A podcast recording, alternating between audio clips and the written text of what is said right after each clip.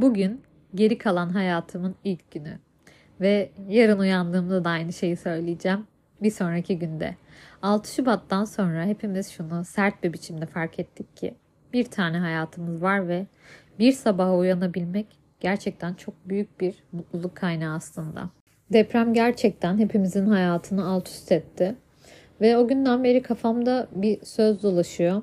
Aramızda 800 yıl olan öğretmenim Şemsi Tebrizi'nin de dediği gibi düzenim bozulur, hayatım alt üst olur diye endişe etme. Nereden biliyorsun hayatın altının üstünden daha iyi olmayacağını? Sürekli bu cümle kafamda. Şu an alt üst olmuş hayatımın içinde e, bir çıkış yolu arıyorum. Bundan daha iyisi ne olabilir? Bir önceki hayatımdan daha farklı neye sahip olmuş olabilirim diye. Sanırım bende en çok değişen şey bakış açısı. Bu felaketin üzerinden iki ay geçmiş ve şu an geriye dönüp baktığımda aslında bende çok fazla şey değişmiş ve iki ayda çok fazla yaşanmışlık var, birikmiş şeyler var. Bunları biraz sizle paylaşmak istiyorum. Bende neler değişti? En önemli değişiklik, en majörü yaşam alanımızdaki değişiklik. Evimize hasarsız raporu verildi ama kafalarımız hasarsız değil, ruhlarımız hasarsız değil. O yüzden 21 metrekarelik bir konteyner ev Evet, bir konteyner evde yaşıyorum. E, Hatay'daki bir portakal bahçesinin içinde. Buranın elektriğini, suyunu çektik. İşte içini ev gibi yaptık. E, arada bir kendi evimize, dairemize gidiyoruz. Hayatı normalleştirmeye çalışıyoruz ama genel olarak bütün zamanımızı burada geçiriyoruz iş dışındaki. E, gece uykularımızdaki o kafa rahatlığı için bu 21 metrekareye okey dedik.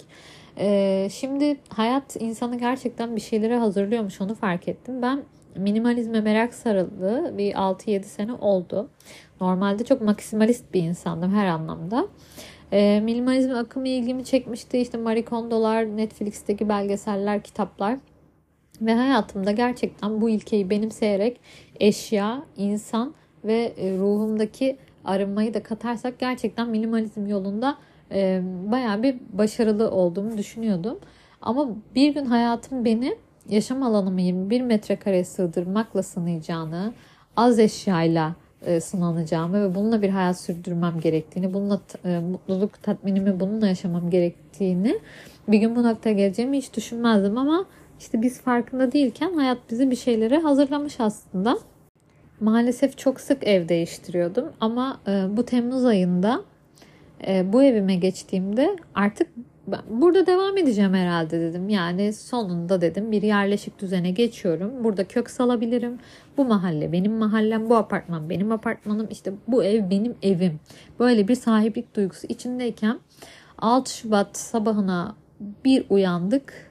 Yani o gün evimden nefret ettim. Bir yandan teşekkür ettim beni ve ailemin canını koruduğu için o eve. Ama bir yanımla buz gibi hissettim. Eve girmek istemedim. Eve tekrar girebilmek gerçekten haftalarımızı aldı. Bu çok ilginç bir bakış açısı değişimi. Yani bu kadar hızlı bir şekilde bir gece önce pamuk gibi böyle işte duşunuzu alıp sıcak yatağınıza yatıyorsunuz. Ve ertesi sabah oradan korkuyorsunuz. Oradan nefret ediyorsunuz. O evin sizi koruyamayacağı duygusu içine giriyorsunuz. Yani dünyadaki en korunaklı, en güzel yerin artık sizi koruyamaması duygusuna giriyorsunuz. O yüzden bir 21 metrekarelik sandviç panelle çevrili bir konteynerin e, size huzur vermesi noktasına geliyorsunuz. Normalde bana 5 Şubat'ta biri artık burada yaşayacaksın ve burada yaşadığın için mutlu olacaksın, kafan rahat uyuyacaksın dese asla ve asla inanmazdım. Ama olayların büyüklüğü, e, olayların büyüklüğünün getirdiği hız ve ivme bakış açınızı çok hızlı değiştirebiliyor. Yani şükrettiğiniz şeyler gerçekten bambaşka olabiliyor. Hayatımdaki en büyük değişiklik buydu.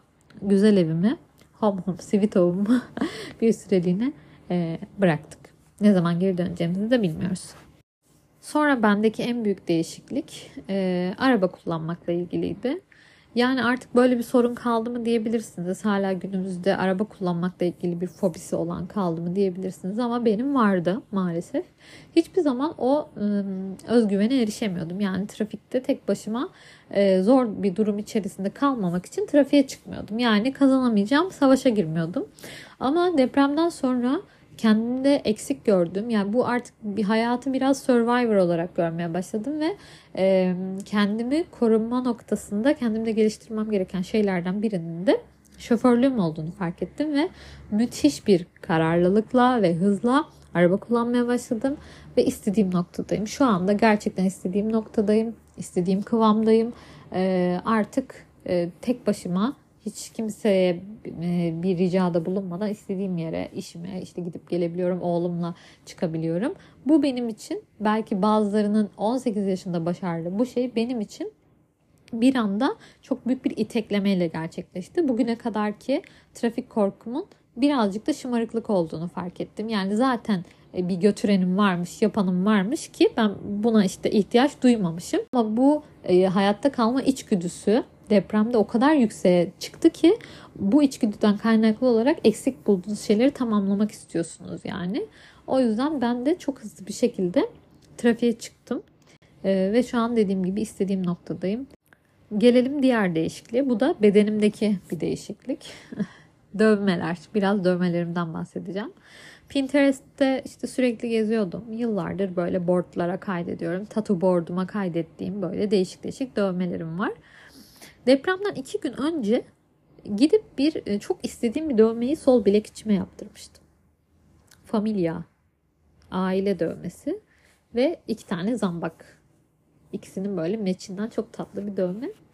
Deprem sabahı o dövmeyi gördüğümde geriye ailemin kaldığı için şükrettim. Çünkü aile benim için en önemli şeydi. Onu bileğime bile e, dövmesini yaptırmıştım ve çok şükür ki hiç kimseyi kaybetmemiştim ve sürekli o dövmeye bakarak güç aldığımı fark ettim. O dönemin e, yani o kadar sürreal bir dönemdi ki bizim için gerçekliğini algılamamın tek yolu o dövme oldu. Bak bunu yeni yaptırdın. Evet bu bu daha önce yoktu. Bu yeni var. Demek ki bu yaşadıkların gerçek. Bu bir kabus olsaydı bu dövme orada olmayacak duygusuyla belki şu an çok anormal geliyor böyle anlatırken ama bu beni gerçekten o noktada hayata bağladı ve olayların gerçekliğiyle yüzleştirdi. Böylelikle o depremden iki gün önce yaptığım dövmeden aldığım güçle yeni dövmeler yaptırmaya karar verdim ve Pinterest board'umda uzun zamandır bekleyen 3 tane dövmeyi daha e, yakın zamanda yaptırdım. E, en çok ihtiyaç duyduğum kelimelerden birini yazdırdım. Yani hayatımda ihtiyaç duyduğum bir duyguyu kelime olarak vücuduma kazıttım. İki tane de çok sevdiğim yine görseli olan dövmelerimi yaptırdım. E, bu da uzun uzun düşünürdüm. Ben normalde bunu yıllarca düşünüp ondan sonra yaptırırdım ama e, şey oldu. Ne kadar hayatımız var bilmiyoruz. 10 saati gibi hayatımız böyle aşağı akıyor. Geriye sayan bir kronometre gibi tıkır tıkır tıkır işliyor. E, ne zaman bu fişin çekileceğini, benim ne zaman hayattan kopacağımı bilmiyorum. Belki bir saatim var, belki 10 yılım var, belki 50 yılım var. Hiçbir fikrim yok. Zaten ölüm hakkında çok düşünen bir insandım ama hayat hakkında bu kadar düşünmüyordum. Yani ölümü düşündüğüm kadar hayatımı yaşamayı düşünmüyordum. Ölümü yeterince düşündük. Gerçekten ölümü yeterince düşündük. Biraz da sahip olduğumuz hayatları düşünelim dedim ve yaptırmayı çok istediğim o dövmeleri yaptırdım. Dördüncüsü de e, bitecek Şimdi bitecek korkusu. Yani bunu nasıl anlatacağım tam bilmiyorum ama üniversitede dördüncü sınıfa geçtiğimizde Hülya canım arkadaşım dinliyorsa buradan bana dedi ki ya okul bitiyor biz dördüncü sınıftayız ve daha şunları şunları yapmadık. Ya evet dedim yapmadık ama mezun olacağız yapmamız lazım dedi. Ve biz gerçekten oturduk birlikte bir liste yaptık. Üniversite bitmeden yapılacaklar listesi. Onun içinde o kadar eğlenceli ve o kadar absürt şeyler vardı ki. Yani bunun içinde e, pazara gidip dönüşte simit alıp kahvaltı yapmak gibi basit bir şey de vardı. İşte Eskişehir'de yapmak istediğimiz şeyler de vardı. İstanbul'da katılmak istediğimiz eğitimler de vardı. Yapmak istediğimiz işte retro partisi de vardı. Okulda düzenlemek istediğimiz MKG, endüstri mühendisliği ile ilgili kariyer günü etkinlikleri de vardı. Yani çok basic şeylerden çok böyle büyük hayallere kadar hepsi vardı ve birçoğunu gerçekleştirdik. Birlikte izlemek istediğimiz filmler vardı Fransız filmleri onu da izledik. Ve dördüncü sınıfta ya sıkıştırılmış bir e, üniversite hayatı gibi o son yılımızı çok eğlenceli geçirdik. Erasmus öğrencisi olan arkadaşlarımız vardı. Onlarla birlikte çok keyifli vakitler geçirdik. Çok büyük böyle bir aile gibi olduğumuz e, güzel bir yıl geçirmiştik. Ve iyi ki o listeyi yapmışız. İyi ki o zamanın kısıtlı olduğuna biri uyanmış ve beni de uyandırmış. Şimdi aynı duyguyu tekrar yaşıyorum. Ne kadar zamanımız kaldı algısıyla. Ve yine yapmam gereken, yapmak istediğim şeyleri böyle kafamda listeliyorum. Bu listelerden vazgeçmiştim normalde ama yeni yıl podcast'imde bahsetmiştim. Ya yine de biz yeni yılı iyi karşılayalım. İşte 2023 yine de pozitif karşılayalım demiştim. Hayal ettiğim gibi olmadı maalesef. O podcast'te şey demişim hatta evimizi su bassa bile yüzeceğiz arkadaşlar. Evimizi su basmadı ama yani çok daha büyük bir felaket yaşandı. Hiç de öyle olumlu ve pozitif karşılayamadık bu durumu. Hiç polyanlacılık yapamayacağım yani kendimize hala tam olarak gelmiş değiliz. Ama e, şey duygusu var yani zamanımızın ne kadar kaldığını bilmiyorsak sevdiklerimizle bunu en güzel şekilde geçirelim. Kafamda daha bunun gibi çok fazla değişen e, düşünce kalıpları var. İçimde çok fazla değişen duygu durumları var. Bir ay sonrayı bilmiyorum. Bir yıl sonra nerede yaşayacağım? Şehir olarak bile nerede yaşayacağımı bilmiyorum. Bırakın yani evi, daireyi. Hatta haftaya nasıl bir hayatım olacağını bilmiyorum. Bu hepimiz için geçerli elbette. Ama biz bunu çok hızlı yaşadık. Yani bir pazar gecesi yattık. 6 Şubat sabahına karanlıklar içinde uyandık. Ölüm içinde uyandık. Kapkara bir güne uyandık. Yani gerçekten kapkara bir gündü. Gün de aymadı. Depremlerle uyandık. Kaybettiklerimiz, acılar, yaslar, ölümler ve bitmiş değil. Yani şu an ekranlarda evet verilmiyor ama buralarda çadır kentlerde yüzlerce insan, binlerce insan e, toplu toplu yaşamak zorunda kalan insanlar. Yani biz evlerimizde değiliz. Birçok kişi şu an depremin yaralarını sarmaya çalışıyor. Ve e, bunlar artık ekranlarda yok. Deprem oldu bitti. Hayır deprem oldu bitti değil. Deprem yıktı gitti. Ve o yıkım, o 75 saniyelik yıkım bir anda toplanmıyor. Yıllarımızı alacak. O yüzden burada geriye kalan insanlar biz birbirimize iyi gelmeye çalışıyoruz. Hatta şöyle bir şey oldu. E, bu süreçte maalesef dedemi kaybettik. Ve dedemin gidişiyle ve depremin de verdiği bir acıyla belki bütün aile birleştik. Çok enteresan bir şekilde bütün aile birleştik ve anneannemin de akşamları bütün akşamlarımız böyle geçiyor artık. Büyük bir aile olarak 3 ayrı masaya ancak sığabildiğimiz büyük bir aile yemeğinden bahsediyorum. Akşam yemeklerimizi birlikte yiyoruz. Bundan çok keyif alıyoruz, bundan çok tad alıyoruz. Bunu daha önce istesek hepimiz bir araya gelemezdik. Muhakkak birilerinin işi çıkardı.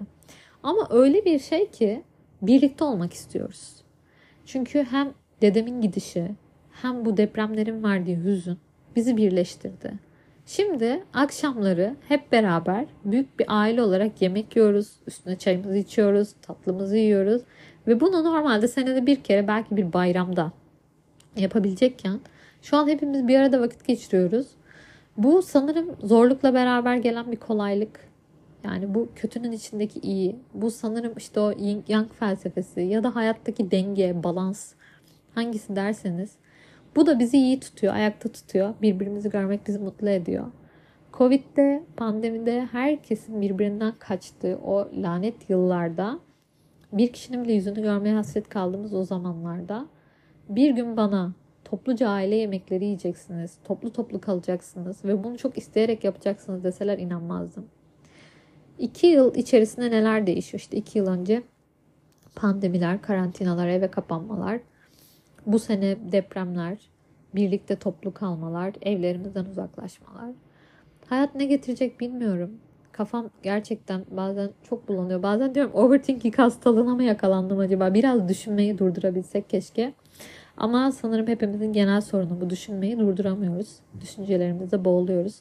O yüzden boğulmamak için e, düşüncelerimi de kategorize ediyorum bazen. Orayı da böyle bir kitaplık gibi beynimi içine açıp düzenlemek istiyorum. Bu podcast'te bunları anlatmak bu konuda yardımcı oluyor. Anlatmam gerekenleri burada paylaştığımda bir oh diyorum bir hafifledim sanki diyorum. Ve bana iyi gelen insanlar var etrafımda. Kötü gelenlerle zaten biliyorsunuz daha önce de anlatmıştım. güle güle aşamasına çok kısa sürede geliyorum bana iyi gelmeyen kişilerle. Ve bu kaydı dinlediğini bildiğim biri var. Biz onunla depremden sonra daha da yakınlaştık. Ona da buradan teşekkür ediyorum. Herkes kendine ve sevdiklerine dikkat etsin. Lütfen. Birbirimizi kollayalım, koruyalım. Hayat zaten yeterince zor. O yüzden yuvalarımızın içinde biraz da olsa e, küçük bir çiçek bahçesi yaratmaya çalışalım. Benden hepinize kocaman sevgiler. Biz yaralarımızı sarmaya devam ediyoruz. Sizin de varsa yaralarınız sevdiklerinizin onu iyileştirmesine izin verin lütfen. Hoşçakalın.